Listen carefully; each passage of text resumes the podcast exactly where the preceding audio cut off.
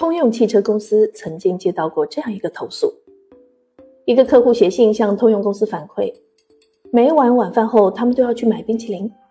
但当每次买香草冰淇淋的时候，汽车就发动不起来，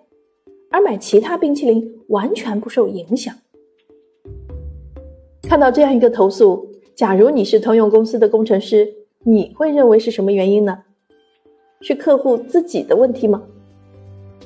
但当工程师来到现场后，经过验证，这确是实实在在存在的问题，客户并没有虚假报告。那么，难道真的香草冰淇淋和汽车有什么深层次的联系吗？但怎么想，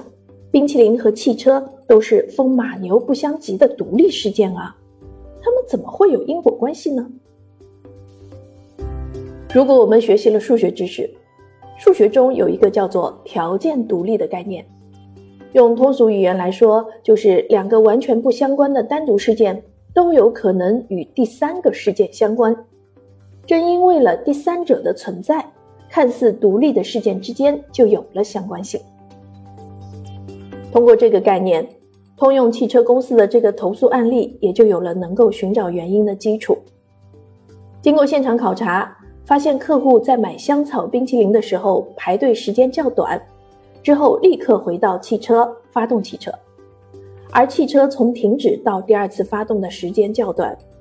发动机因为停车时间短，再次打火时因为发动机温度过高造成了气堵现象，这也就成为汽车无法启动的根本原因。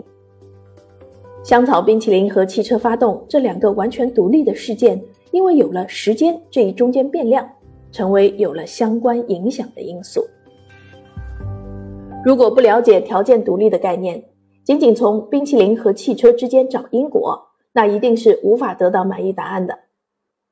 这就是数学可以带给我们的重大思维变革。在我们日益快节奏的生活中，碰到这类难解之题的情况还有很多。如果能够多了解一些有关于数学的思维，一定能够给我们开阔思路。碰到问题时，也能够更快的找到解决方案。本书的作者刘雪峰是北京航空航天大学的教授，在他的研究领域里，数学无疑起到了至关重要的影响。他也希望数学可以帮到更多的朋友，也就有了这样一本《心中有数：生活中的数学思维》。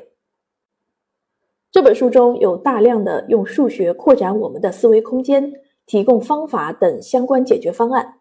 让我们多一种武器来武装自己的大脑，在工作生活中更加的得心应手。